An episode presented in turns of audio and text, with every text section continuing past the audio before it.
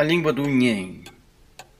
Havia uma velhinha que andava aborrecida, pois dava sua vida para falar com alguém. Estava sempre em casa, a boa da velhinha, resmungando sozinha. Nhen, nhen, nhen, nhen, nhen, nhen. O gato, que dormia no canto da cozinha, escutando a velhinha, principiou também a miar nessa língua. E se ela resmungava, o gatinho acompanhava.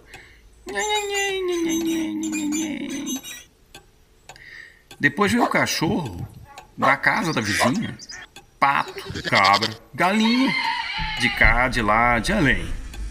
E todos aprenderam a falar noite e dia naquela melodia.